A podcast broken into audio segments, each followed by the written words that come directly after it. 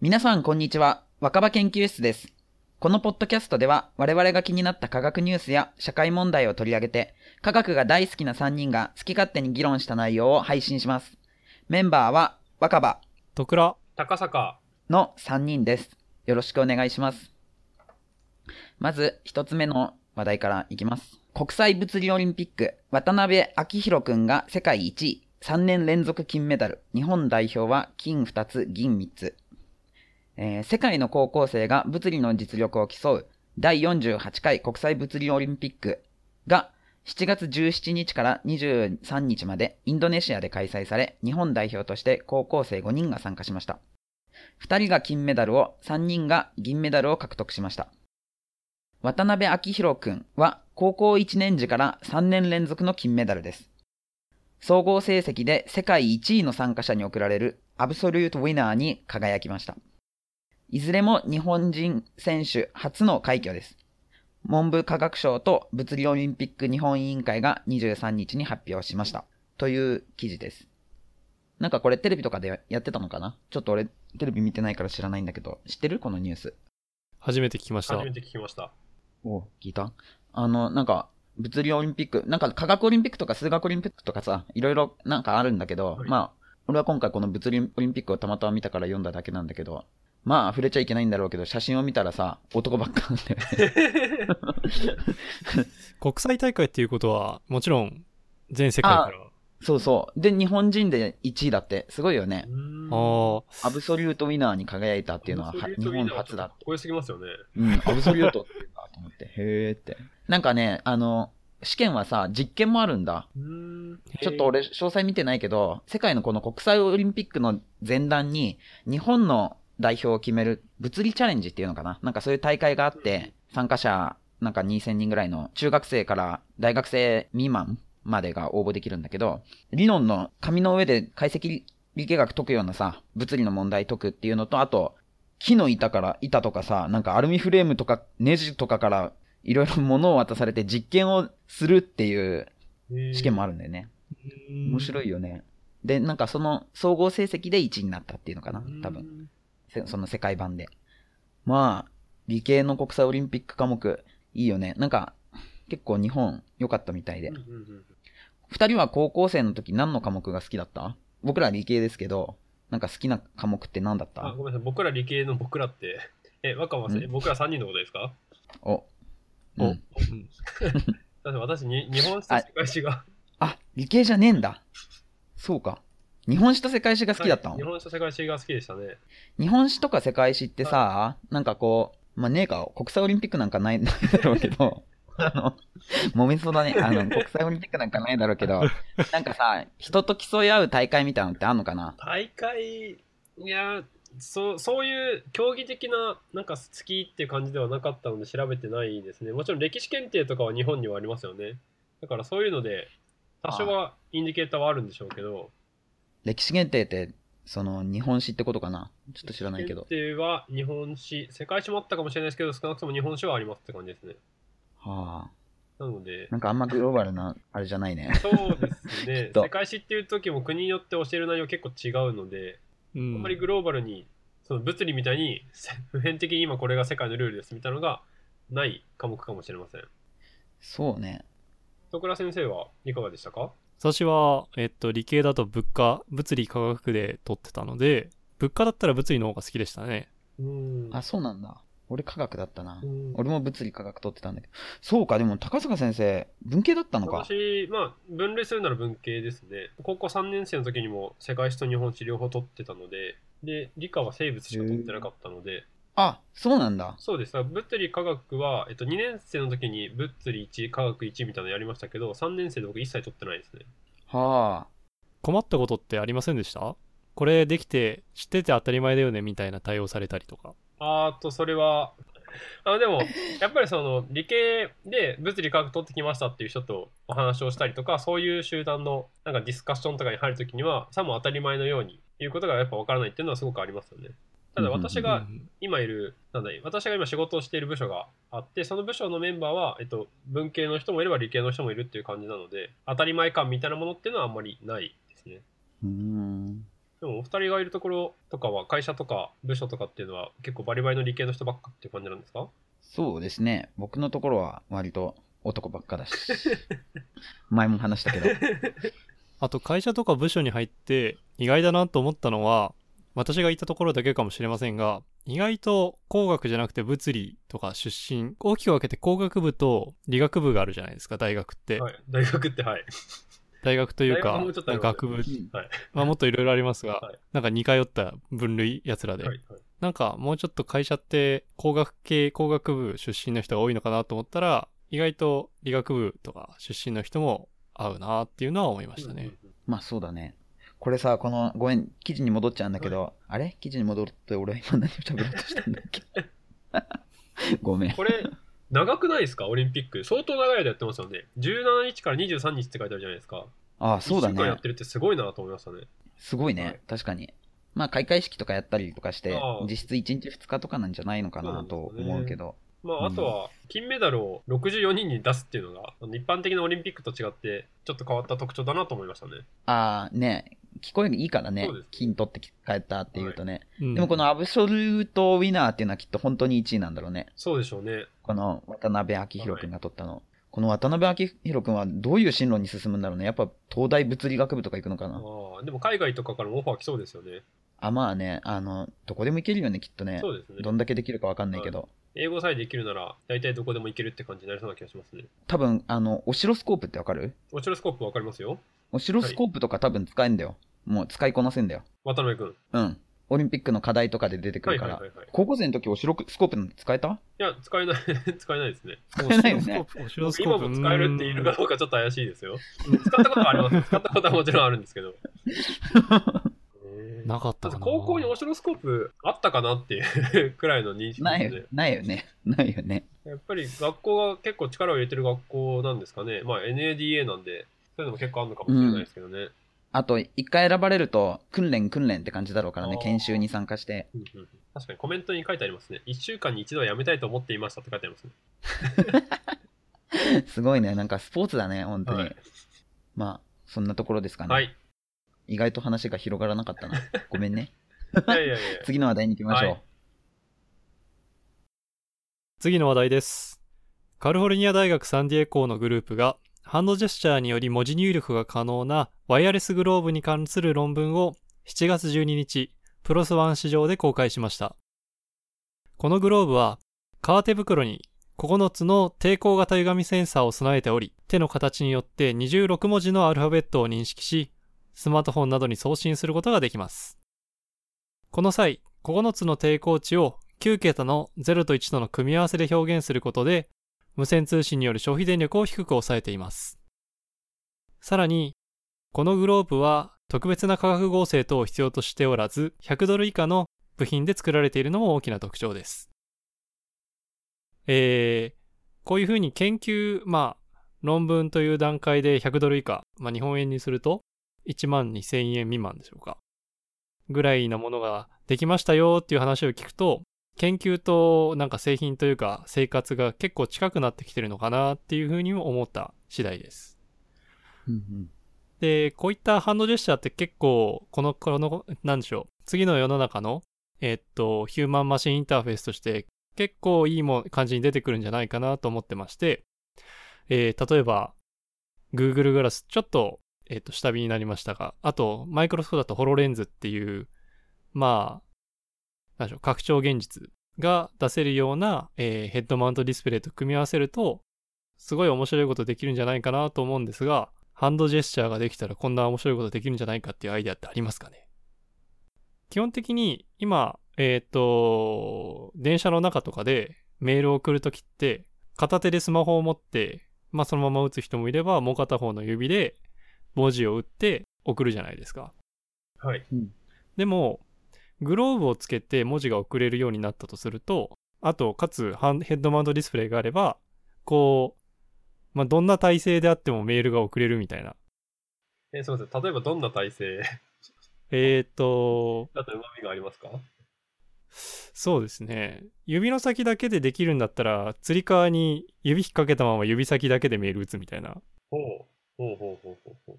結構、電車の中でえっと、両手、何にも捕まってない状態だと、危なくないですか揺れたら。そうですね。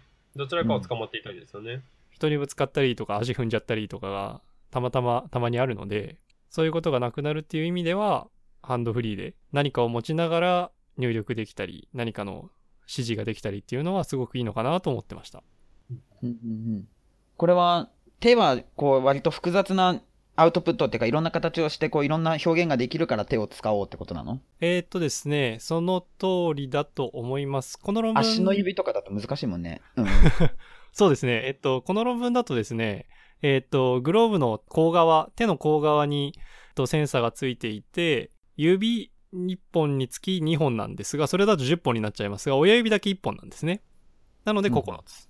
うんで、この指の組み合わせ、例えばピストルの形にしたり、えっと、ピースの形にすることで文字入力ができると。ほすくちょっと足の指でピースやれって言われると釣りそうになるんですけど、手だとできますよね。う手もでも苦手な組み合わせあるよね。なんか人差し指と薬指だけ立てろみたいな。 あまあでもそういうのもまあまあそういうのは除外すればいいんだもんね。そうですね今回は、えー、と全組み合わせは2の9乗ある中でたった26文字しか表現していないのでやりにくい形はやってないんだと思いますうーーんこれ系で最近、やっぱり多分皆さん想像されるのは、特にホロレンズとか Google グラスをつけてっていうことを想定した社会にすると、はい画像解析に対してどれぐらい優位性があるのかなっていうのは、なんかすごくああ気になるというか、皆さん話題になりますよね。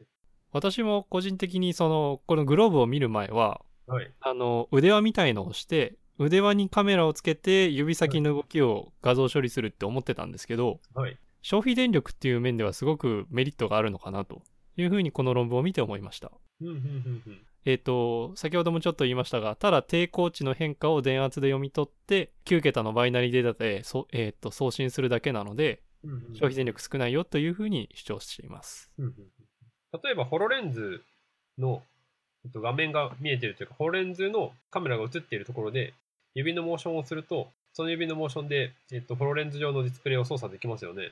ああ、なるほど。できできるんですけど、そのホロレンズ上に何か表情してあげるってことを前提の社会にするのであれば、そこにカメラが加わっているっていうのは、やっぱりまあでもコストとしてはあるか。うーんコストとしてはありますが、、触覚センサーをつけるコストとどっちが見合うかなっていう思うと、ホーレンズにカメラついてて、ホーレンズが起動してるんだったらそっちでいいじゃんっていうふうに思ってしまうのはありますね。私としては、えっと、グローブをつけたいかつけたくないかの選択と、はい。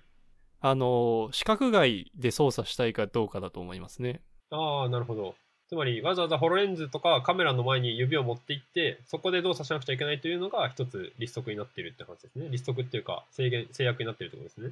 はい。わざわざ手を見なきゃいけないっていう動作を面倒と思うか、それともわざわざ手にグローブみたいなものをつけなきゃいけないのをより面倒と思うかのどっちかだと思います。うんうんうんうんそうだね。車とか自転車とか運転しながらでもやれるね。そしたらじゃあ、例えば。ああ、ハンドルを握りながら、ハンドル握るって言ったらさ、例えばなんかこう、なんだ、親指立ててたら後の4本は握ってなきゃいけないとか、なんかある程度の制約はあるけど、でも27文字だっけあぐらいだったらやれそうだよね。確かに。それぐらいの種類数だったら5本で、。なんとかハンドルをつかみながら表現ぐらいだったらきっと。ああ、できるかもしれないですね。それうにん今回は片手のジェスチャーなので、両手にするともっと簡単に組み合わせを増やせると思いますね。うん私もドライバーに使えるんだろうなと思ったのは車に乗っているドライバー間同士のコミュニケーションとかでなんかこういうのをやってもっと正確に情報を伝えられないかなと思ったことは今ありましたね。ああ、あの、い運転手もあれだもんね、ハンドジェスチャーとかやるもんね。ありがとはうでも、はい、先どうぞでも。なんかかっこいいですね。そうなんです、うんあれを時々間違えることがあっ たりなんか別の意図が伝わることがあるような気がしていてというかあの経験上そういうのを見たことあったりするんですけどその時にもうちょっとなんか伝えられればいいのになと思うことはあってこれは絶対それはできるんだろうなって思ったくらいですね。うん。ちなみにさっき車の話が出たんですが、はいえっと、この研究の資金はホンダも一部出してます。うーんほうあと日本企業だとソニーも出してますね。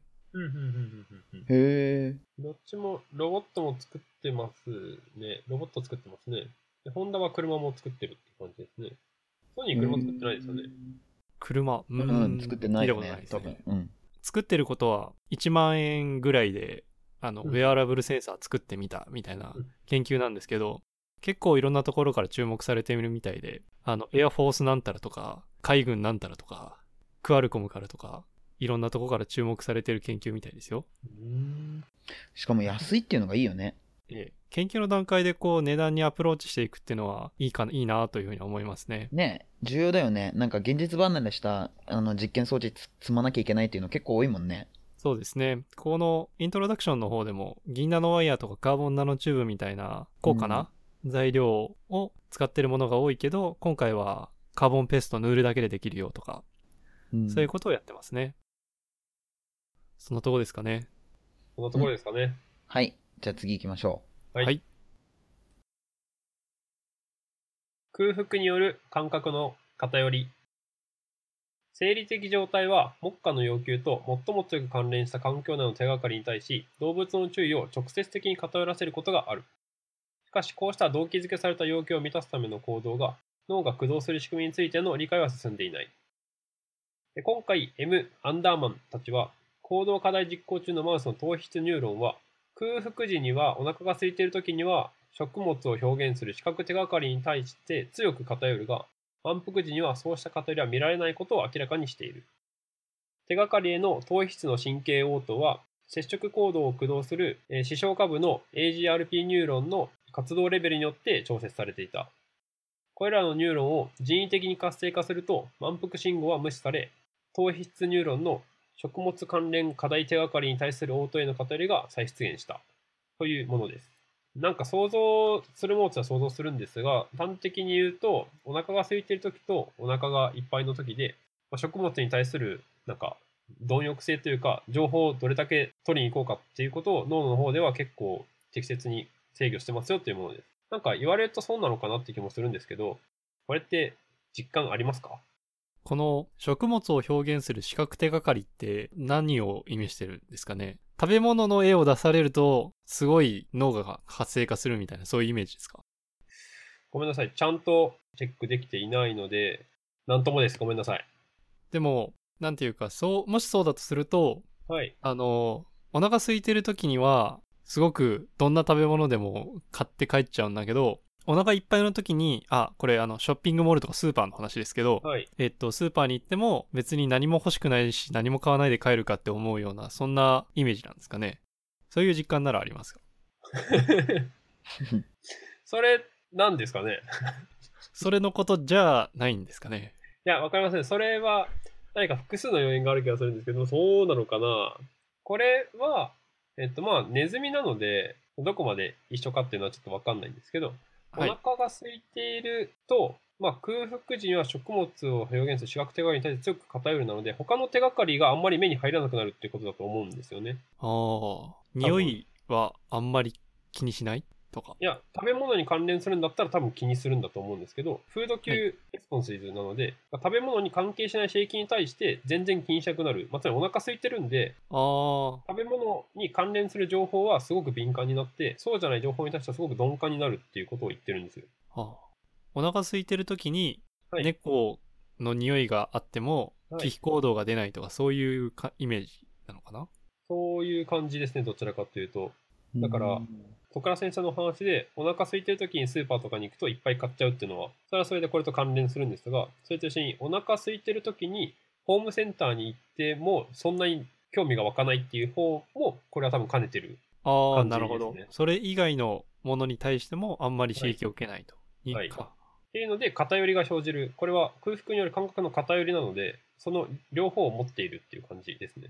うーん。だから多分ホームセンターとかで、だんだん疲れてくると買う気がなくなってくるのかとか、だんだんお腹が空いてくると買う気がだんだんなくなってくるのかとか、なんかそういう話になってくるのかなって気はします。けど、なんかそんな実感ありますかっていう。お腹空いてくると何もする気はなくなるのはあり ます。あ何もする気なくなりま す それお腹空きすぎなんじゃないいや、そうですね。お腹空きすぎると、なんか料理する気もなくなって悪循環にはなりますよね。それ、最悪死んじゃうやつですよね。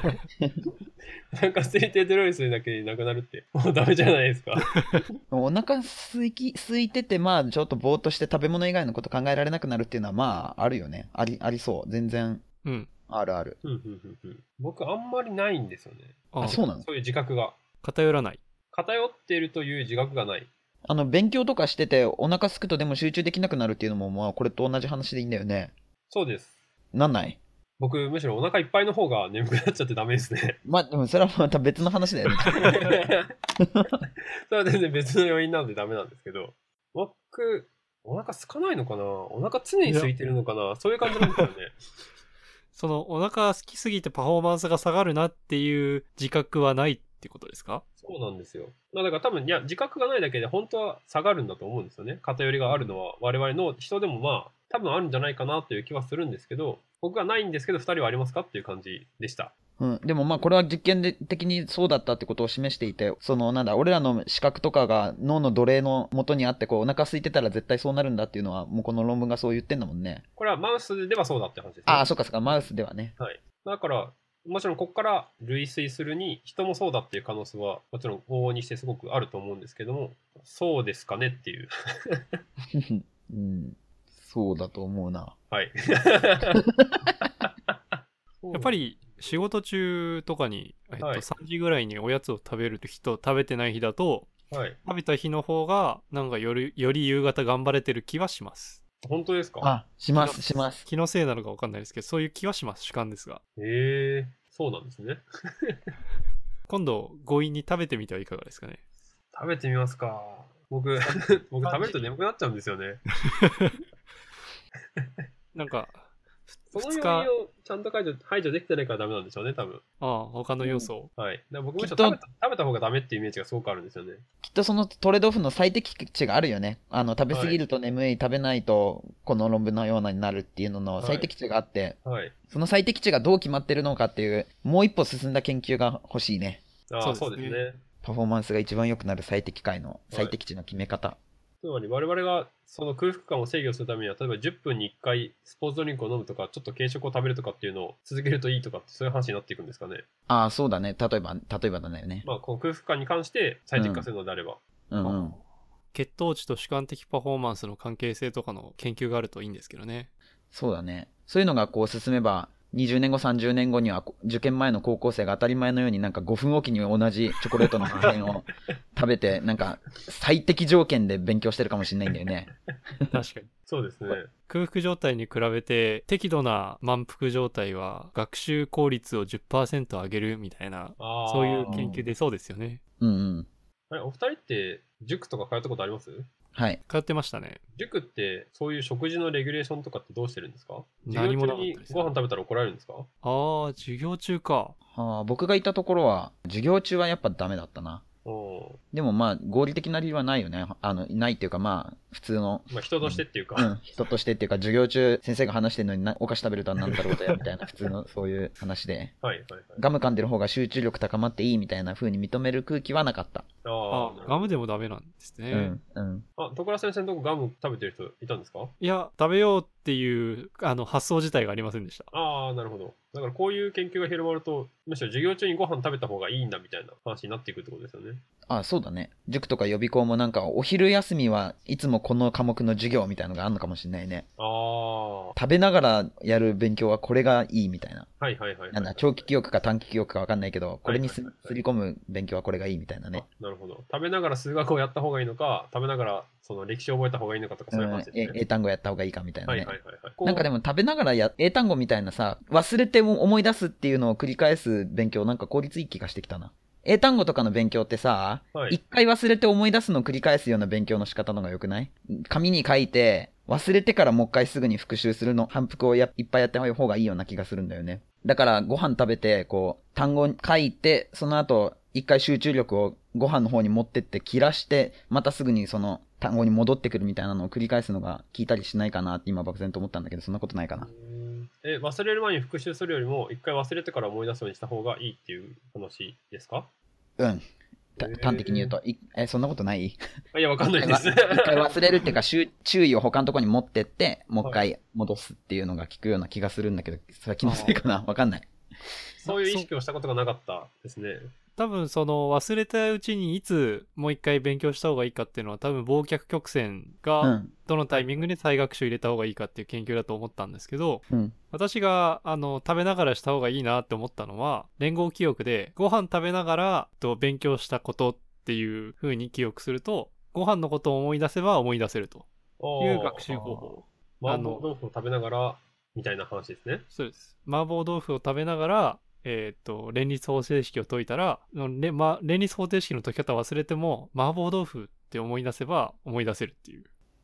い麻婆豆腐思い出せますかねや、麻婆豆腐は思い出せると思いますよ。あ麻婆麻豆婆腐豆腐を食べてる時に、あれ何、何やったっけなっていう思い出し方ですね。おああ、なんか、この音楽を聴くとあの恋愛を思い出すとかさ、これ食べると、何、あれ思い出すみたいな、なんかそういうのは確かに聞くんだけーど、あー、はいはい。確かにそういう記憶に結びつける方法があるのかもしれないなとは僕も思いますね。あうーん。僕はないんですけど。 ないんですかないんですかうんあ、いや、あるこの音楽聴くとあれ思い出すみたいなのってあある二人。でも、アのかなニメのソングとか聞いたら、あ、まあ。そのアニメを思い出しちゃいますよね。直接的ですね。そうだね。ああのもうちょっと間接的なので。もうちょっと間接的なの。うんあの、そのアニメを見ると、おはい父さんとのこの、あ、あアニメの音楽を聴くと、そのお父さんとの全然別のこういう思い出が思い、蘇るみたいな、なんか例えば。あーうん、微妙なところですね。例えば運動会の時に流れてた BGM とかを聞くと、天国と地獄とか聞くと僕、運動会思い出すんですけど、それは直接的ってことですよね。それは直接的だね。間接的か。具体的にこうっていうのは言えないんですけど何何度も何度も聴いていた音楽を聴くとその時当時の気持ちを思い出すあのあー受験勉強の時に私ながら勉強をする立場なのであのながらでかけていた音楽を聴くと受験勉強つらかったなーっていう気持ちが湧いてくるうーん。若葉先生、そういう話ですかそおーなるほう。どでも僕はないんですよ。全然。ながらしないたちですねあ、いや、するんだけど、もう全然音楽のことなんか全然思い出せない。すごい集中力だ はい、じゃあそんな感じで、だんだんは本題からずれていっちゃいますけれど、いいですかね、そろそろ切り上げて。そうですね。はい。はい、じゃはあい次の話題行きましょはい、ありがとうございます。う。30秒更新10分後までの超高速降水予報を開始。理化学研究所と NICT 電磁波研究所、首都大学東京の国際共同研究グループは、最新鋭気象レーダーを活かした 3D 降水ナウキャスト手法を開発し、30秒ごとに更新する10分後までの降水予報のリアルタイム実証を7月3日に開始しました。降水分布の予測手法として、気象レーダーが捉える降水パターンの動きを追跡し、将来もそのまま動き続けると仮定して予測する降水ナウキャスト手法が知られています。この手法はシミュレーションと比べて計算量が大幅に少ないのが利点ですが、予測精度が急速に低下するという欠点がありました。また、平面上の降水パターンを追跡するもので、雨粒の延直方向の動きを考慮しないものでした。これまでは。で、本研究グループは、30秒ごとという高頻度で10分後まで 60km 遠方までの雨粒の立体的な動きを捉える 3D 降水ナウキャスト手法を開発しました。この降水予報は気象業務法に基づき理化学研究所がインターネット上で可能な限り発表し続けます。ゲリラ豪雨はわずか10分の間に急激に川の水位を上昇させるなど数分の対応の遅れが致命的になることがあります。10分後までという短時間の予測情報であっても適切に利用されれば生活や防災等に役立てられるものと期待できます。これらの技術を生かすことで将来これまで想像もつかなかったような超高速かつ超高精細な天気予報が可能になると期待されます。とのことです。NICT のプレスリリースから持ってきました。というわけなんですけど、まあ最近雨とかすごいもんね。この技術ができると、例えばさ、あと2分後にゲリラ豪雨が来ますとかってスマホが教えてくれるようになったりするんだろうけど、いいよね。すごくいいと思います。ねえ、30秒ごとって結構すげえ頻繁だよね。 はい。そうですね今は5分ごとぐらいなのかな多分。 あうんうんうんそれでも5分ごとで出してくれてるんですねうん。俺らがネットで気軽に撮れるようなナウキャストは。 5分ごとなら、う5ん。分ごとでもいいですよ。 でもまあ、30秒ごとだとさ、5分で天気変わっちゃったりもするじゃん、きっと。わかんないけど。そんなことないのかなあ、5分後はわかるけど、3分後はわからないってことですか例えばなんだあと15分後も晴れだったと思ってたら、10分間経ってあと5分後になったらゲリラ豪雨来るってなったりするんじゃないのかなしねえか。 それぐらい予測できんのかなちょっと計算精度見てないから何とも言えないや。ああ、でも、多分10分後のがわかるっていうのと、10分後まで30秒刻みでわかるっていう話あ、そう、10分後まで30秒刻みでわかる。で、ゲリラ豪雨ですごい局所的な雨も正確に予測できるらしい。5分って言うとさ、結構雲進むよね。それなりに。結構進みますよね。うん、そこそこ。まあ、5分後に来るぞって分かっていれば、それ以上細かくなってもしょうがないかなっていう気はするんですけど、災害とかだとやっぱりもっと重要なんですかね。確かにでも、時間の正確性よりも、量の正確性の方が重要だね。そうですね。うんう5ん。分後にやばいってなったら、とりあえず5分以内に入れる建物を探せばいいって感じなので、うん。降水量がね、はいどれだけ正確かっていうことの方が重要そうな気もしてきた、確かに。そうですね。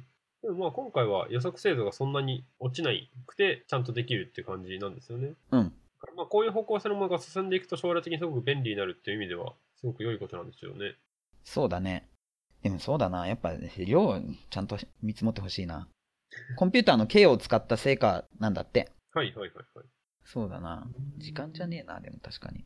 まあ時間も、量もしできるんだろうけどね、しっかり。まあそうですね。すごく精度ができるようになれば、あの時間も大事になってくるんですけど、時間より量の方が、本当にゲリラ豪雨がどんなもんで来るのかっていうのが気になったりしますね、どっちかっていうと。そうだね。とんでもないこと言っていいですか ?3D 降水直すキャスト手法は、フェーズドアレイ気象レーダーっていう方法を使って、えー雨粒を隙間なくスキャンするっていうふうに書いてあるんですが、はい。雨が降ってくる方法が分かると、100メートル先の上で飛んでるドローンが傘をさせば俺は濡れないみたいなことができるんですかねえ、ちょっと待ってください、 ちょっと待ってください。今結構、結構ついていけなかったので、とんでもないこと言ったんでしょうけど、 えーっとですね、雨粒って自分に落ちてくる前に上を通ってくるわけじゃないですか。はいはいはいはい。だから、その時点で傘で防げば、別に自分傘ささなくても降ってこないわけですよね。あで、えーっと、雨粒の動きを 3D 的にフェーズドアレイ手法で測るっていうことが、リアルタイムでわかるんだとすると、それに合わせて空飛ぶドローンが自分の上に傘を差してくれていれば、仮に高さが100メートルのところで傘を差していてくれても、自分は濡れないと。はあ。雨が拡散性を持たないというか、水、水滴が拡散していかないっていう前提を置けば、それで確かにいけるような気がしますね。はい。雲の根元に要するに傘を置くようなもんですよね。そうです。ああ。超高級車がカーナビで自分の位置を予測しながら、でもその車の上にだけ雨が当たらないみたい な。そうです、そうです。この車の周りには雨が落ちないみたいなことができるわけね。やろうと思えば。そうです。超昔に漫画が、ボンボンっていう月刊漫画雑誌がありまして、ありますね。 それに超晴れ男っていう主人公がいまして、自分の上だけ常に晴れてるっていう、そういうことが現実的にできるのかなっていうふうにちょっと胸がときめきましたね。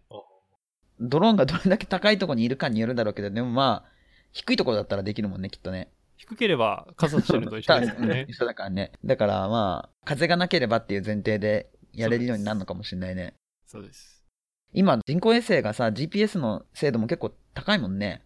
なんか8の字にさ、人工衛星が今飛んでるから、精度が高いんでしょえ、八王子に飛んでるんですかうん、なんか、なんだっけ、今飛んでる人工衛星、あ、ごめん、嘘じゃないと思うけど、まあ、人から聞いた話だから、ちょっと情報源としてあ正しいかわかんないけど、はい8の字に飛んでるらしくて、へーそれは静止衛星が8の字で動いてるっていうことですかね、イメージとしては。うーん、かな、そう、地球上の人間から見てね。そうですね。うん。で、なんか、ちょっとした建物の影に入っても、斜めから見れるっていうのも良くなったって言ってた。まあでも止まってるよりは、なんか動いてた方が良さそうなのはもちろん想像できるので、八の字とかだといけるって言われたら、あ、そうなのかもなとは確かに思います。で、まあ、それはいいんだ、ごめん。 あの、GPS の精度が数メートルぐらいあるっていうから。雨が降るかどうかを完璧に予測できたとするじゃないですか。はい。うん。何が起こるんですかね何かいいこと、どれくらいありますかね例えば、朝家出てから夕方帰るまでの時間のスケールで、はい。完璧に降る場所と量が完璧に決まったのみたいなイメージそうです。例えばこの先24時間、どこにどれくらい、ど、どのタイミングで雨が降るっていうのが全部分かったとしたら、うん。生活はどこまで良くなるかなっていう感じですね。わかりやすいのは、雨天順延とか雨天中止みたいなことがなくなりますよね。なくなるっていうか、多分この先1年間とかすると、まあなくなりますよね。うん。そうだね。一日しか予測できなくても、電車の乗り換え案内みたいなノリでさ、今日こんな感じで移動するんだけど、私の上に雨降るかどうかをチェックするアプリみたいなのが出てああ、なるきほて、ど。念のために傘を持つみたいなことがなくなって、折りたたみ傘が売れなくなるんじゃない確かに。ああ、確かに。そうか。絶対に雨が降るか、雨が降らないかもどっちかってことですもんね。うん。今日私の行動ルート内に雨が降る場所はない。うんうん。東京は雨だけど私の上には雨は降らないみたいなことが分かるようになるかもしれない。傘の需要は減るわけですね。うん、特に念のためみたいな折りたたみ傘が特に減るよね。はいはいはい。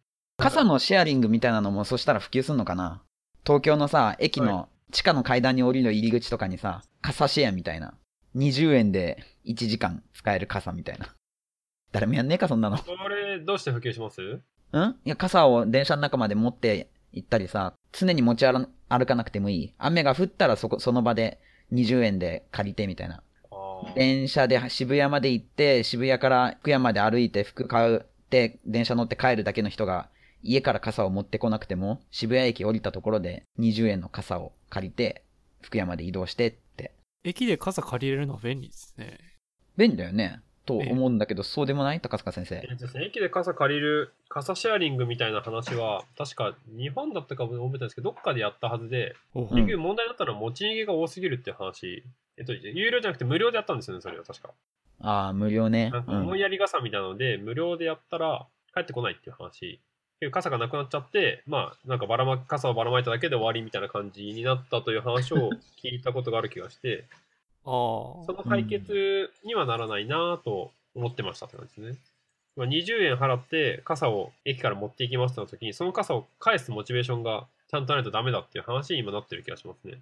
ああ、じゃあそしたらあれだね、50円で借りて、傘返すと30円戻ってくるみたいにすればいいんだね。例えば。そうですね。はい。傘傘の原価がそれくらいだったら。あ。値段でデポジットで払って、まあ、500円払っていて、ちゃんと返したら480円戻ってくるみたいな。うん。あ、はいはいはいはい。そうですね。そもそもそういうことをしないとダメなんでしょうね。まあ今だったらみんなスイカ持ってるんで、駅と連結するんだったらそれでいいかもしれないですね。あうあ、ん。スイカでタッチして傘1本持って行って、戻した後にスイカをピッてやると、えっと、お金が戻ってくると。うん。今、スーパーのあの、カートもたまにあるよね。100円入れないと引っ張れないカート。え、そうなんですかうん。へえ、えそん。なのあるんですかあの、100円を入れると、カート置き場からの鎖から外せるの。で、その100円をずっと入れたままショッピングして、駐車場まで戻ってきて、車に荷物積んだら、カート置き場にそのカートを持っていくと、100円が回収できるっていう。あ見あ。たことないのかないです。ないですが、それはつまりカートを持っていく人がいるってことですね。いや、いないでしょ。 多分、さすがに。で も、でもなんでやってんだろうね、100円。確かに。はい。というか、地域性によるっていう話なんですけど、うん。車のところまでカートを持って行って、カート置き場に戻さないで車でそのまま帰っちゃうっていうあ、それはあるね。あことがあって、店員さんがわざわざ駐車場を回ってカート回収に行かなきゃいけないっていう話があるんですね。ーうんううんんううんんうん。それをなくそうとあ、そうか。なるほどいう。ことかなと思います。そうだね。車にカートから荷物詰め込んじゃったら、カートを返さなくていいやって言って帰っちゃう人がいるからってことですね。だと思います。その方が納得できますね。カート持って帰る人ってそんないないだろうと思ったので。 邪魔カーシェアリングもさすがになんかこう自分の信用を預けてやるんだよね。車返さないで乗って帰れないようにはしてるもんね、絶対ね。まあちょっと盗むには大きすぎるんじゃないですかね。 うん。なんか、盗もうと思ったら、よし、このロシア行くぞみたいな、そんな大掛かりな 闘争になっちゃうので。そうですよね。天気、いや、災害とかになんかすごく役に立つのはおそらくそうなんだと思うんですけど、なんか身近な世界ですごく役に立たないかなと思いつつ、雨の予測ね。なんかいや、便利にもちろん絶対なるんですけど、すごいイノベーションが起きて、やべえこれっていう感じまでなかなかいかないなという実感です。ああ。まあきっと誰かがなんか思いつくんじゃないかな。まあ俺もすぐには思いつかないや。家庭レベルだったら10分でいいと思うんですけど、雨が降るっていう時だけベランダからザッとあの屋根が出て洗濯物を守ってくれるっていうだけでいいんですけどね。おおああ、そうだね。それは多分30秒更新でなくてもできると思います。そうだね。天気予報じゃなくてもいいんだもんね。ええ。ー。あ、そうですね。確かにな。予報だからな。雨がさ、いっぱい降ったら発電ってできないのかな。ゲリラ豪雨のあるところにドローンが飛んでって水なん力か回収したり。り できねえか。 まあできねえよな。ああ、難しいな。なんかできないか。なんかできそうだと思うんだけど、思いつかない。でも私も似たようなことは考えたことがあって、うん。なんかゲリラ豪雨って局所的に大量の水が降るから問題になるじゃないですか。うん。だからその局所的に降るっていう水を、ま、周りに撒き散らせないかなっていうのはちょっと考えたことありますね。ああ、ゲリラ豪雨に、なんだ、核弾頭ぶっ放して あれ、核弾頭レベルじゃダメですか、これ。わかんないけど、例えばね。や、なんかジェット気流とか言うじゃないですか。飛行機とかレベルで、うん多分気流は作れますよね。ああ、飛行機がブンブンブンブンやって分散させると。はい。なんで、まあ、例えばそれぐらいのレベルで気流がコントロールできるんだったら、そのゲリラ豪雨をただの雨にするぐらいのレベルの気流をなんとかして起こさないかな、みたいな。あゲリラ豪雨が起こったら絶対困るっていう地域には、なんかすごいでっかい扇風機みたいなのを作って、それでゲリラ豪雨来るってなったら、ファーってやって周りに散らすっていうのができたら、面白いかもしれないですね。あ、そうだね。航空会社にちょっと協力してもらってさ、ああ、はいはいはい。東京から大阪に行く飛行機でちょっと名古屋近辺のあの、ゲリラ豪雨潰してきてよみたいなはいはいはいはい。ことがやれるようになるかもみたいな感じだね。そうですね。ああ、それ、なんかできたらいいね。そうですね。ちょっと、それにお金を出すのが、でも、国とかししかいないんだよね、きっとね。国まあ、かビ地方、ビジネスにしにくい感じはするけど、まあ、誰かがやってくれるといいね。そうですね。じゃあ、そういう感じでしょううんか。、じゃあ、次の、ね、話題に行きましょはい。はい。次の話題です。株式会社メタップスは、様々な時間を10秒単位でリアルタイムに売買できる時間取引所、タイムバンクの開設に向けて、自分の時間の販売を希望する専門家の事前募集を開始いたしました。タイムバンクは技術者、経営者、アスリート、歌手等、専門家と呼ばれる人々の空いてる時間を一般の消費者が購入、使用、売却、保有することができる時間の取引所になります。消費者が購入した時間の用途の例としては、相談、コンサルティングの依頼、講演、取材、登壇のへの参加、ランチ、ディナーへの招待、ライブイベントやサロンへの招待など、時間を発行した専門家の得意なことに合わせて設定することができます。Facebook、Twitter、YouTube、Instagram でアカウント連携することで、システムが自動的にオンライン上の影響力を計算して、専門家としてのスコアを算出します。影響力スコアが一定以上の場合には申請が可能になります。というシステムが次の秋かな、秋の初めの頃にビエタサービスが始まるということですが、皆さんはこのサービスが使えたらどんな人の時間を購入してみたいですかもしくは自分がもし時間を販売するとしたらどんな用途で売ってみたいですかう。はあ。専門家になんかやってもらえるってことか。個人的なお願いを。そうですね用途の例が結構偏った例が多いんですけど例えば私だったらちょっと有名な人にポッドキャストに一緒に出てくれませんかゲストとしてこういうああ。使い方ができるってことですねなるほど。なんだろう。ここに書いてある専門家がちょっとすごすぎて、例が思い浮かばない な。影響力偏差値を SNS から計算するっていうところがちょっと専門家って言っても研究者っていう専門家っていういやとか技術者っていうよりは有名人みたいな方が高値で取引されるんじゃないですかね。そうだね。結局、研究者だとかさ、その技術者だとか芸術家でも何でもいいんだけど、その人の名前が売れてなかったらどれだけのパフォーマンスを出してくれるか分かんないもんね。うん、そうですね。それが必要だよね。口コミというか、うん。論文だとか研究成果って成果で世の中に出してえー評価されるものですけどこれは時間で評価されるのでその人自身のパフォーマンスの信頼性が重要ってことですよね。うんうん、うん。時間あたりこれぐらいの成果を出してくれるだろうとかこれぐらいの価値はあの人にはあるだろうってみんなに思われてないと高値では取引されないそうそうそう。そうだよね。YouTuber とかなんか特にそうで、ここの専門家のとこに YouTuber って書いてあるけど、YouTuber の人をじゃあ例えば呼びますって言って、YouTube の動画見てる限りおしゃべり上手だけど、あれだもんね、実際にはすごい編集をしてて、無言の時間が実はいっぱいある人で、編集が上手なだけかもしれないもんね。そうですね有名だけどわからないかったりもするよね、きっとね。こういうのを作ると、指標ができるってことですよね。指標インジケーターですね10秒あたりこの人はおいくらってのが全部出るってことですよね。そうですそうだね。自分で決めるのかな自分もが OK しない限りやらないだろうから、まあ、ある程度自分で決めるんだろうけどね。マージンは取られちゃうんだろうけど。詳しく見てないので想像なんですけど購入とか使用売却保有っていうまあ使用っていうのがあんまりないんですけど株取引に似てる形になってるので買いたいっていう人と売りたいっていう人の需要と供給で値段がつり上がったり下がったりするんじゃないでしょうかそうなんですよね。そういう要素が入る。そう書いてあるけど、でも、この説明だけだと株みたいになんか保有、長期的にその人の時間を持ってるのがなんかいいか な。なんかそこはちょっとイメージが湧かないな。あ、だから例えば、えっ、と、オリンピックに出ますと、でもメダルを取るかどうかわからんっていう人の時間を買っておいて、あオリンーピあッーそクうでいうこメとかダルを取ったら、その人の時間を売りますってやったら儲かるってことですよね。それはあるね。それ投はあ資るですね。ね。はい。ビットコインでさ、それやってるサービスがああったよ、確か。あ、そうなんですかうん。なんだったか忘れちゃったけど、ホリエモンとか有名な人が結構もう登録してて、自分自身を模擬株式として発行してうんうんうん取引できるっていうサービスがあるらしい。うん。うーん。えっ、と、バルでいいのかないいのかなそうだね。VALU。うん。バルってえいうやつだ。ね。時価総額ランキング1位でホリエモンホリ エモンが1位らしいけど、6月1日の時点でか。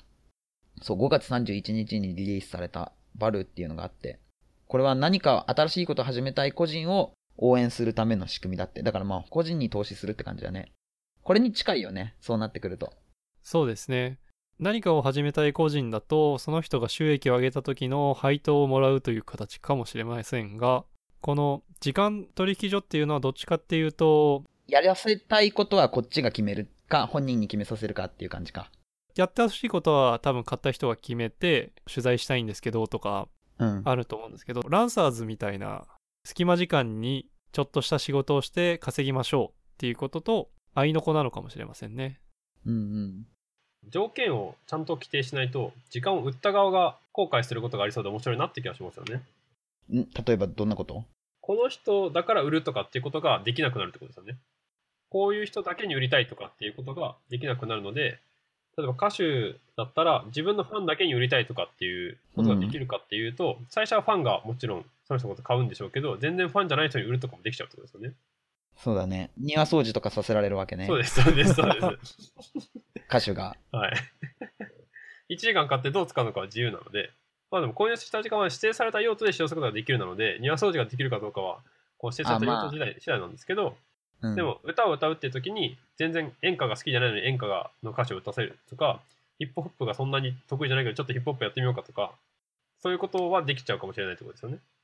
そうだね。その辺は、実際にはある程度の制限はあるだろうけどね。はい。いやでも逆にそういうところで、なんかクリエイティビティが生まれるかもしれなくて、うん。まあね。まあそうだよね。面面白いっちゃ面白いかなって気がしますね。そっか。販売者側が収益を得るのは、売った時。つまり、例えば自分の時間を100時間売りますって言ったら、100時間が1000円だったら10万円が入るわけですよね。で、その100時間に対して、あれしてください、これしてくださいっていう依頼が来るわけで、来なかったら、まあ、100時間をいろんな人が売ったり買ったりしてるわけですよね。そうですね。だから、専門家はお金が欲しければどんどんどんどん自分の時間を売り続けないといけないんですね。あ買ってくれる人を探すって意味ですか例えば100時間を売りましたで100時間を売ったはいいけどその100時間は誰かが持っていてでまだ自分にオファーは来ていないはい。でまたお金が必要だからまた100時間売ったとそうすると200時間自分を使う権利が誰かが持ってるってことになるわけですよねはい。それってどんどん増えていったら自分の寿命でも払えない時間とかになるんですかね最終的にうん。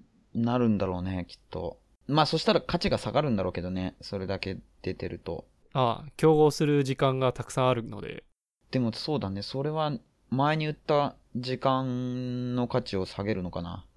その辺は難しいな。どうなってんだろうね。まあ、どうなるのかですよね。すでに売った時間の価値を下げちゃうのかな、後から。ただ、その人自身の価値が上がっていけば、どんどん継続的に売り続けることはできるし、全部値段は上がっていくんでしょうね。うんうん。そっかそっか。えっと、自分の自由時間が欲しかったら自分で自分の時間を買わないといけないんですね。あれこれって、あ、そっか、空いてる、空 いてる時間を売るんですからね。はい。空いてる時間、週に何十時間しかないみたいなのを売って、お金にして、でも、ちょっと遊びたい時間が欲しいっていう時には自分で買い戻すと。まあ、そうですね。でもこれずっと持ち続けるとかもできるって書いてあるので、はい。そんなにショートスパンの話じゃないんじゃないですかね。うん。断れないのかなこれどういう感じで時間って多分1時間とかそういう単位ですよね。5月10日の8時から9時とかそういう単位じゃないですよね、多分。ここには10秒単位でリアルタイム売買できるって書いてある、でも。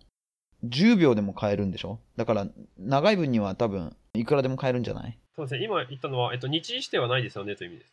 ああ、日時指定はどうだろうね。そこでも重要だよね。そうですね。取材お願いしますって言ったらいつでもいいんで1時間みたいな。でもそれす過ぎちゃったら価値なくなっちゃうから、ないのかね。きっとないと思っていて、ないってことは、まあ、少なくとも本人が、やば、あの、開かなくなったってなったら、その時間は延期できるというか、別の日程にリスケジュールはできるんだろうなっていう気はしますよね。ね、でもそれが本当に際限なく許されるんだったら、俺、すぐもう今年の秋に真っ先に登録して、俺、1時間1万円で売 るよ。い1万時間ぐらい売るよ。あ、ちょっと今無理なんでって言って、先延ばし。ね、売るよ、そしたら。超大口叩いて、みんな実績とかない状態なわけだからさ、はいはいはいはい。ね、はい、早いもん勝ちみたいな感じで、とりあえず、嘘でいいよね。あの英語ペラペラで、海外何十カ国も行ったことがあって、ほっとくと、ネイチャーやサイエンス誌に論文を年間2本ずつ出す研究者ですみたいな、なんか、 なんでもいいけどさ、 わけわかんないこと適当に書いて、売ればいいんだよね、バーンって。残念ながら、あの、上場できるかどうかは、Facebook、Twitter、YouTube の人気で決まるので、あ、そうなのある程度人気者になっておかないと上場もできないですよ。あ、そういう感じか。はい。アカウント連携するのね。はいはい。はいで、偏差値確か57を超えると申請できる。なるほど。そういった人気度の自動スコア化があって、その後に自分でプロフィールを入れて、人力で審査が入ると。なるほど。それは、インフルエンサーじゃないといけないっていう話ですね。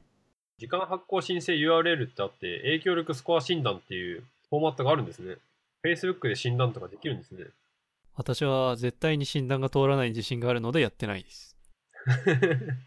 どれも何もやってないですからね。アカウント持ってるだけで。偏差値ってどこの集団の中から偏差値57って言ってんだろうね。すべてのアカウントの中から57って言うんだったらいけるような気がするけど、Facebook 上に存在するすべてのアカウントでもそんなことないよね。これに登録した中ですかね。ね、でもそれって結構厳しいね。登録した中だと普遍性がないので、アクティブユーザーとかの中とかぐらいの方がまだ。うん。登録してみるか。何点出てくるかって。投稿内容が非公開だとスコアが算数できないので全部公開にしてくださいとは書いてありますけどね。ああ、そういう感じか。それでよろしければ、 ぜひっていう感じです。ね、でもまあ公開にすればじゃあ、俺のインフルエンサー度合いを定量化してくれるんだね。計算して、勝手に。そうですね。偏差値にしてくれるんだ。まずそこでインフルエンサー度がお金になるかどうかがわかると。へえ。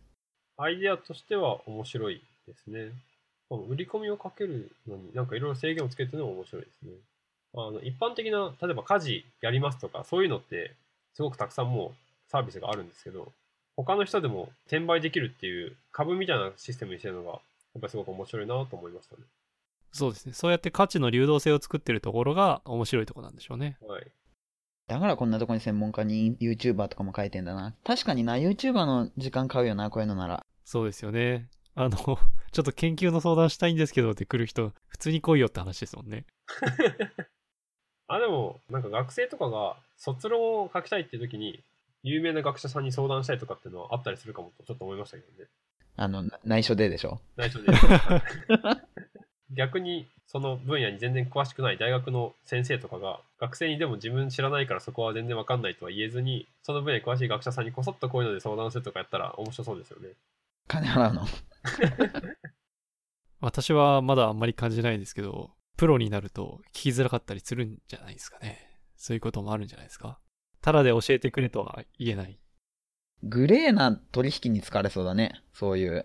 表だってやりにくい取引に使われるんじゃないのかな。だってここ、専門家の弁護士とか言ってさ、きっとここで頼むから安いって話にはきっとなんないじゃん。そうですね。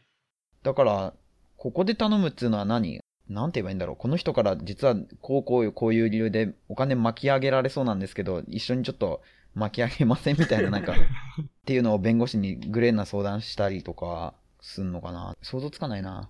何に使うんだろうな。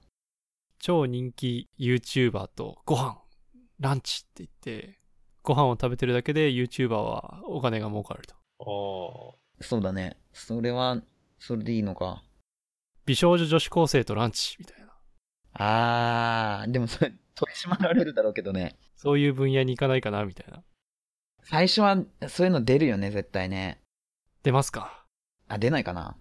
え、だって YouTuber っていうだけで絶対そういうのになるよね。有名な可愛い女の子の女子高生 YouTuber とご飯みたいなの。あっという間に売れるよね、多分ね。いや、アングラですな。これなんで10秒単位なんですかねね、わかんないね。 1秒単位はダメなんですかね。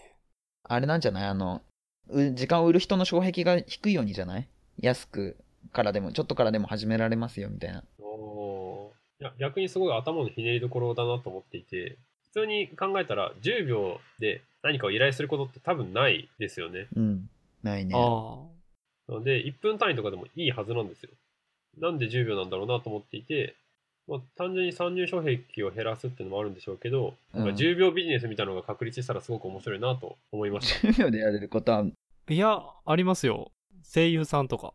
ボイスを吹き込んでくださいだったら10秒でできますよ。俺の名前呼んでくださいってやつか。そうですそうですですああ、やれるかもね。確かに。歌手ですごく有名な人とかが来た時にすごく有名なサビだけ歌ってくださいとか10秒できますもんね、自分のためだけに歌ってくださいみたいな。ラブソングのさ,、としくんを僕の名前にしてくださいみたいなあね。あはいはいはいはいはいはいなるほど。そういう10秒ビジネスみたいなのが発達したらなんか面白そうだなとか思ったりはしますねいや、僕はさっきその参入障壁って言ったんだけど、だ例えばさ、ホリエモンとかがここに時間売るってなったらさ、10秒単位とかじゃないと俺ら買えなくない高すぎて。うんああ ?1 時間単位とかでホリエモンの時間わかんないけどさ、絶対買えない額じゃん、きっと気軽に。まあそうですねだから、10秒なのかなって思ったんだけどね。でも、10秒ごとに仕事を割り振られるって割り振られる側にとってはすごいめんどくさくないですかうん、きっとそれ10秒でやれる仕事じゃないんだよね。でもちょっとわかんないね。難しいね。株式も最小購入単位ありますよね。うん。あれは設定できちゃうんですかね。そしたら10秒単位とかあんまり関係なくなりますけど。ああ10秒って言っときながら最初は結局100秒ですとか1000秒ですとかできちゃうってことですか、そうです。1万株からみたいな。まあ、そのあたりは初中にリリースと書いてあるのでそのあたりを様子見たらなんかわかりそうですね資本金めっちゃ多いな93億。 高いですね。 93億。へえ。なんか、どっかから分かれたのかな。ですからねでも2007年なんでもう10年前にできてますからねうん。なんかやってたのかな今度調べてみよはーいはい。う。あ、じゃあ次の話題いきますか。はい。他人に与えると気分が良くなる脳内機構。自分の懐が痛んでも他人に気前よく与える人は多いのだが、その理由は気前が良くなると活性化する脳領域と幸福感に関係する脳領域が結びつくことである可能性を指摘する論文が今週掲載される。今週というかこれは先々週ですね。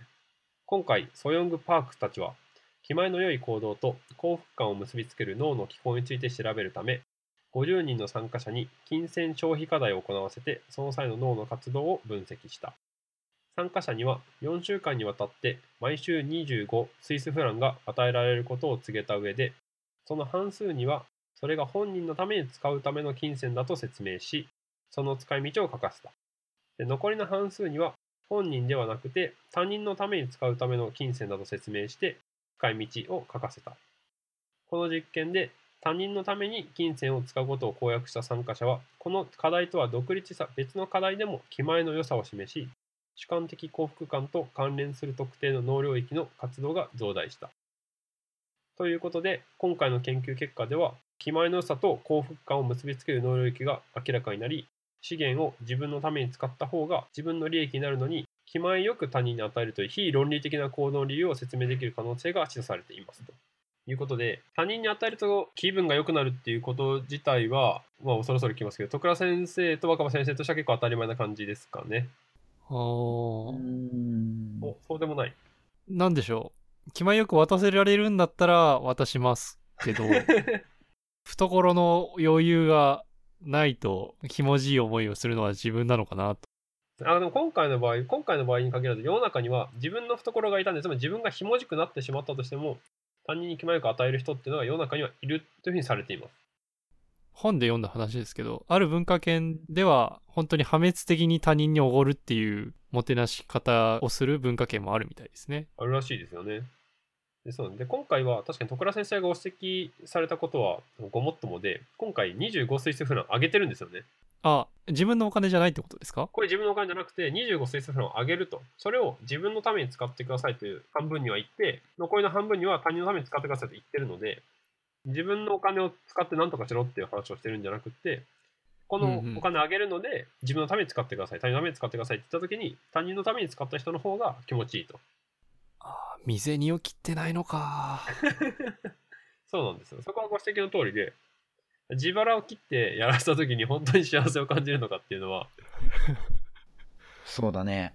1週間に25スイスフランで、だいたいだから3万円弱もらってんだよね、1週間にねおっ。と、3000円じゃないですかあ、3000か。ごめんごめん。はい3000円だね。3000円か週3000円。 だからもうここに例が食事って書いてありますけど、やっぱ自分でご飯食べるとか、ちょっとご飯おごってあげるよとか、もうそういうレベルなんですよ、これ。まあ、もらったお金で美味しいもの食べるよりもらったお金で人におごった方が気分が良くなる気持ちはなんとなくわかります。それは僕もわかります。で、これはもらったお金じゃなかった時に、それが本当に気持ちいいかですね。何の見返りもない。まあ、見返りはないですね。別におごったことによって反応が自分に来るわけじゃないですよね。おごってくれてありがとうみたいな。アップ現実には来ますね。で精神的な充足感は、まあ、得られるって話なので、いや、でやっぱり感謝されるんだとすると嬉しいと思いますよ。うん。その見返りがあるからね。ははいはい感謝されもしないのにただ分け与えるっていうのに幸福感を思うかっていうと、それは分かんないです。うんあ。ーそなのるほど。感謝が見返りだもんね。すげえオーバーリアクションな感謝示してくれる人だったらおごりたくなるよね あーなんか100円のお菓子をおごって、めっちゃありがとう、めっちゃありがとう、めっちゃ幸せみたいな感じだったら、なんかまた来週もおごってやろうかな、おごってやろうかななってなるよね。それは見返りが大きいからだもんね。つまり自分の中でお金の価値と精神的な充足感の価値をなんとなくバランスをとってこれぐらい払ってこんなに喜んでくれるんだったらおごってやろうみたいなものがおそらく人の中にはあるっていうことですかね。そう思います。むしろそのバランス感覚がないんだとすると、全員破滅か、もしくは経済がよく循環していい社会になるのかどっちかだと思いますけど、もらったそのさ、感謝がさ、自分の中で何円に値するかっていう変換のその係数が人それぞれあるってことだよね。そうですそうです。そうですね。それの大きさが、でも、定量化されたら面白そうだね。小学校6年生男の子に、めっちゃありがとうって一回言われるのが、何円に相当するかっていうのが人にそれぞれ違って、で、それでなんか、その人はどういう人なのかとか、その人はどういう考え方してる人なのか、定量化できると面白そうだよね。うん。逆に言うとこの人にご飯おごってもらいたいっていう人がいたとしてこの人に3000円の飲み代を出してもらうためにはこういう精神的な充足感というか感謝を示さないといけないっていうのが分かるってことですよね。そうそうそう。そうです。係数が分かれば。ちょっとニコッとするだけで満足してくれるのか、もう満面の笑顔で抱きつくぐらいしないとおごってくれないのか。まあもちろんあの相手によるんでしょうけどねこういうの。まあね、相手によるからな。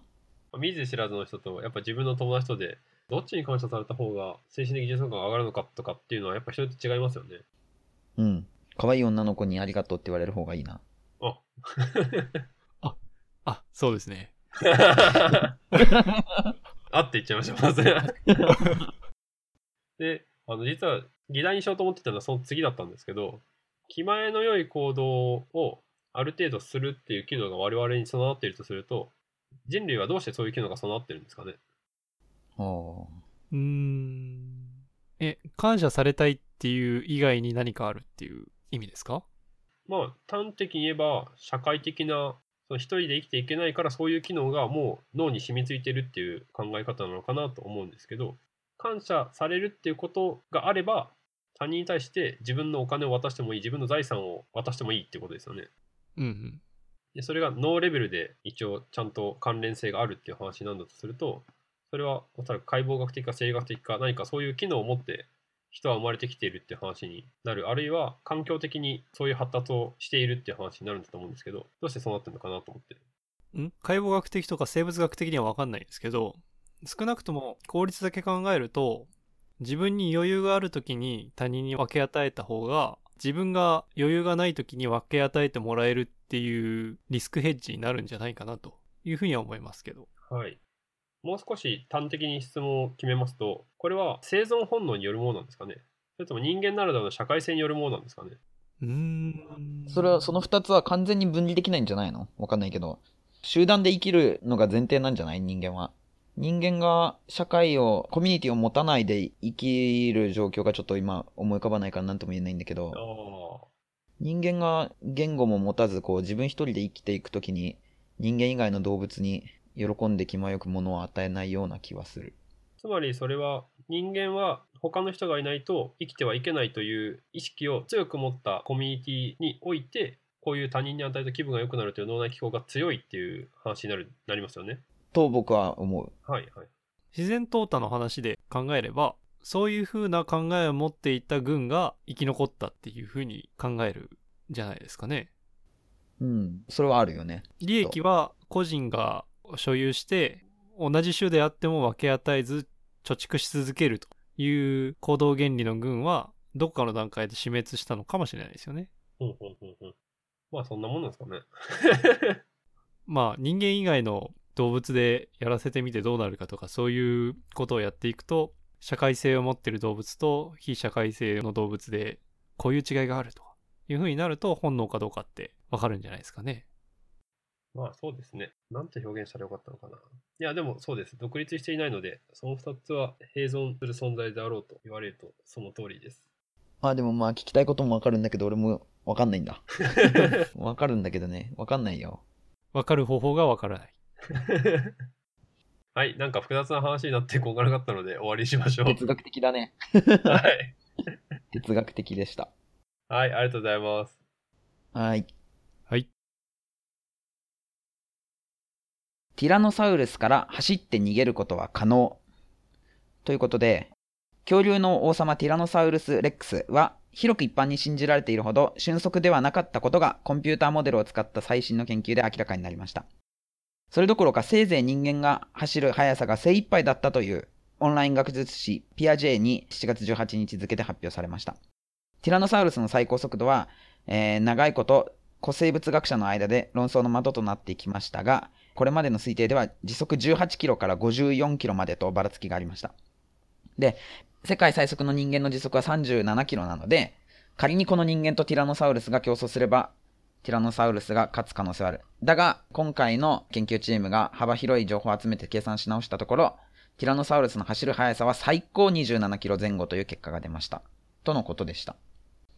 27キロ前後だそうです。27キロってどれぐらいだ時速ですよね。うん。時速だと思う。うん、時速。結構早いですよ。早いよね。まあまあ早いよね。え自転車の巡航速度って時速10キロじゃありませんでしたっけママチャリとか。あー、そうだね。その倍ですよね。箱根駅伝の選手とかが走ってる時に、あれ多分20時速20キロとかそれぐらいですよね。あー、それぐらいか。はい。だから、箱根駅伝の選手、えあれ ?100 メートル何秒で走ってんだっけ ?20 秒とかで走ってんだっけ ?15 秒とかで走ってんだっけなんか、結構早かったけど、箱根駅伝の選手とかも。えっと、に時速27キロっていうことは、時速2000 2万7000メートルはい。分速450メートルですね。分速450。ってことは秒速、えっと、7.5秒。あ、5, 5メートル。秒速7.5メートル速いよ。速いよ。秒速7.5メートルって結構速いよね。はい。全力で走ったら逃げれるけど、そうだね。でも、そんぐらいってことか。そうですね。だからこれ、ティラノサウルスから走って逃げることは可能って書いてありますけど、可能なだけだね。ハリス最高でも27キロ前後で、うん。えっと、箱根駅伝の選手が時速20キロで走るんですよね。うん。うお、おそれは、それは、なん体力勝負だね。だから車に乗ってれば逃げ切るっていうのは確かですよね、確かに。自転車でも逃げ切れそうだねそう。ですね。原チャとかで、原付とかで逃げ切れますね。そうですね。うん。走ってはちょっとあれだな。なんかね、ここのニュース記事に、我々が思うほど速くないっていうキャッチコピーが出てんだけど。はい。いや、まあ、 わかんない。我々が思うってどれぐらいだろうね。この人はどれぐらいだと思ってたんだろあの、恐竜の出てくる映画のティラノサウルスが悠々車をに追いついてパックリ行ってるんだったら、それよりは遅いってことですよね。う。まあ、そうだね。そうか、車に、ジープに追いついてたりしてたかな、映画で。ちょっと俺知らないけど、あんまり。まあ、この記事の最後のところに、ジュラシック・パークでティラノサウルスがジープを追いかけるシーンがあるって書いてあるんですけど、こういうのがありえないっていう話をしてるみたいですね。ああ、なるほなどるほど。それはなさ、それはそうですよね。なんですけど、まあ、実際にあったら、あ、そうか、恐竜映画のシーンほど早くなかったって書いてありますからね。うんうん。そうだね。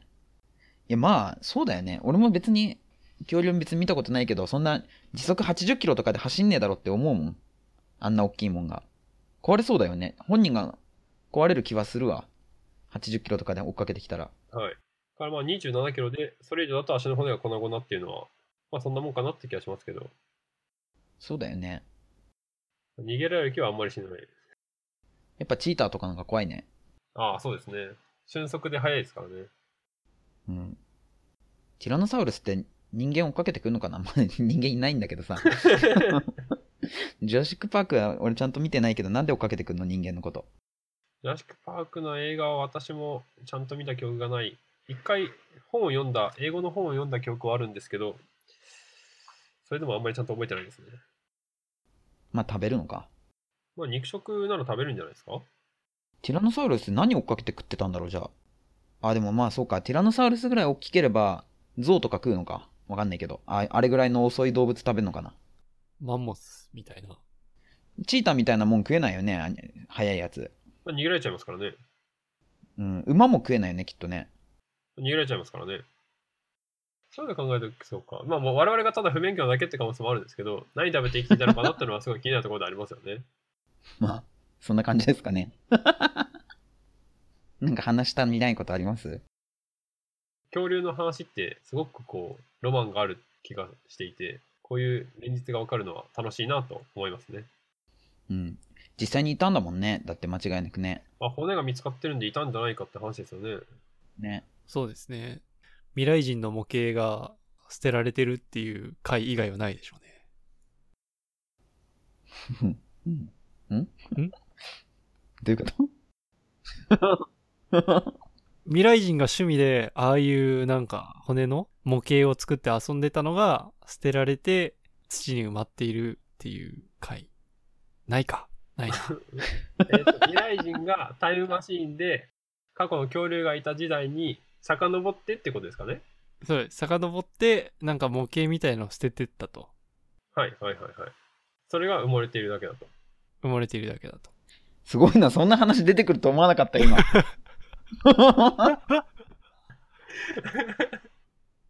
それはとんでもないですけど、それにしてはプラモデル結構多いですね。そうですね。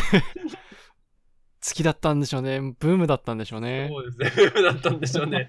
未来人相当その時代行ってますよね。我々の現代にはちょっとバレるようには来てないですけれども、うん。そうだね。その説はないかもしれない、あんまり。それを否定する研究がこれから出てくるかもしれませんね。そうですね。交互期待。200年ぐらい交互期待しましょう。そうですね。 じゃあそんなところでよろしいでしょうか。うん。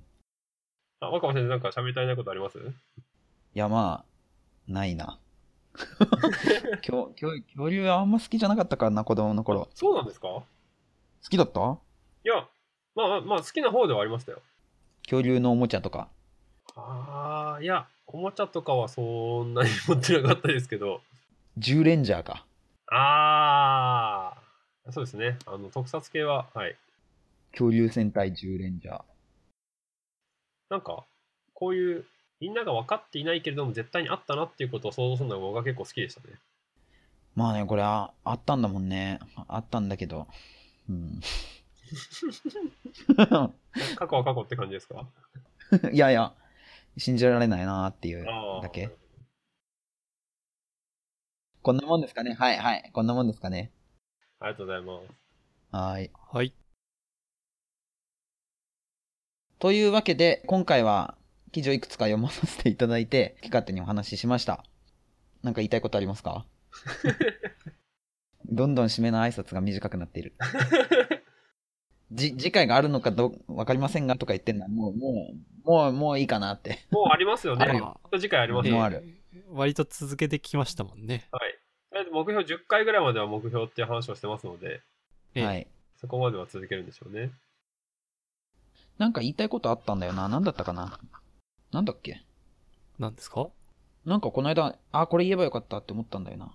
言い忘れたことうん。